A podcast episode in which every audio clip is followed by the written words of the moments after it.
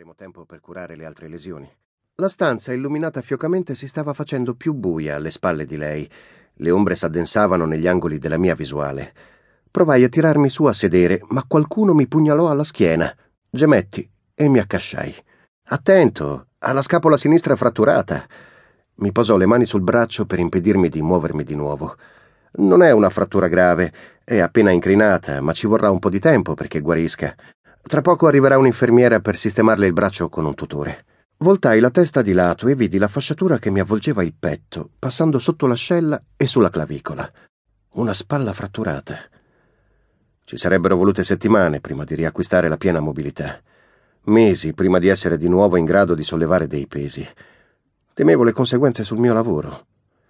Non ci sono molti tecnici del riscaldamento con un braccio solo.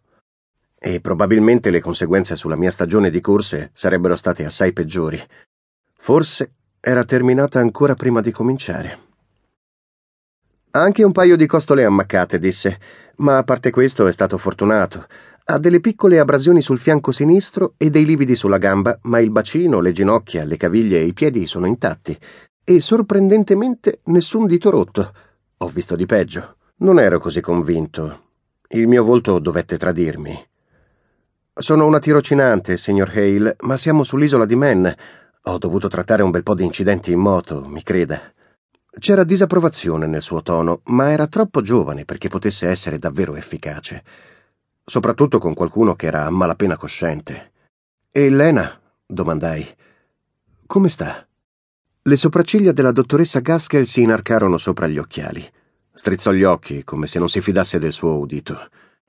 E pensare che ero io quello con dei danni al cervello. Lena, dissi, la mia amica, era nella prima ambulanza. Quello me lo ricordavo molto bene. A dire il vero, era difficile scordarselo. Steso sul ciglio della strada, la testa appoggiata sulla striscia d'erba che correva lungo l'asfalto freddo e umido, il braccio sinistro piegato sotto di me con un'angolazione innaturale. Non sapevo per quanto tempo ero rimasto incosciente, ma mi ero risvegliato con quella vista laterale del manto stradale butterato e delle nuvole bagnate e scure che incombevano dall'alto. Era comparso un paramedico con una tuta verde. Si era accovacciato e aveva sollevato quello che rimaneva della visiera del mio casco. Mi ero sforzato di muovermi, ma gambe e braccia non avevano risposto. Mi ero detto di non lasciarmi prendere dal panico, che era soltanto lo shock del momento. Va tutto bene, aveva detto il paramedico. Aveva i capelli corti e un ciuffo di peli sotto il labbro inferiore. Non gli stavano bene, ma non avevo intenzione di dirglielo. Sta arrivando un'altra ambulanza. La ragazza ha ferite più gravi, dobbiamo portare prima lei, capito? Avevo ansimato, cercando di dirgli che andava bene, che era la cosa giusta da fare, ma non ero riuscito a parlare. Il paramedico mi aveva stretto la mano coperta dal guanto e qualcosa mi aveva sfiorato la pelle del polso. Si era allontanato. Avevo sentito una portiera che si chiudeva. Quindi avevo intravisto una macchina bianca mentre l'ambulanza schizzava lungo la strada, abbandonandomi a un silenzio nauseato che era sfumato in grigio e poi nero. E immediatamente dopo stavo parlando con la dottoressa Gaskell, la quale adesso sembrava turbata. Si mordicchiò il labbro, si voltò a guardare verso la porta. Mi lasci controllare, disse. La osservai allontanarsi mentre mi si formava un nodo in gola. È morta, pensai. Ti prego, fa che non sia morta. Era tipico. Proprio quando lo volevo, l'oblio non arrivava. Ero intontito ma sveglio ed ero spaventato a morte. Lena.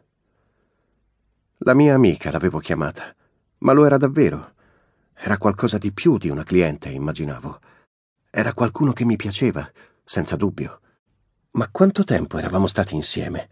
Un'ora? Due? Abbastanza a lungo da capire che c'era un'attrazione. E quando l'avevo portata a fare un giro sulla mia moto, cos'era quello? Un primo appuntamento. Era parsa così entusiasta quando eravamo sfrecciati lungo la strada sterrata che conduceva lontano dal cottage. Così viva. Mi aveva dato delle pacche sulla schiena e aveva ridacchiato mentre acceleravo sotto gli alberi zuppi di pioggia. Come se per lei fosse più di un giro. Come se fosse una fuga, forse.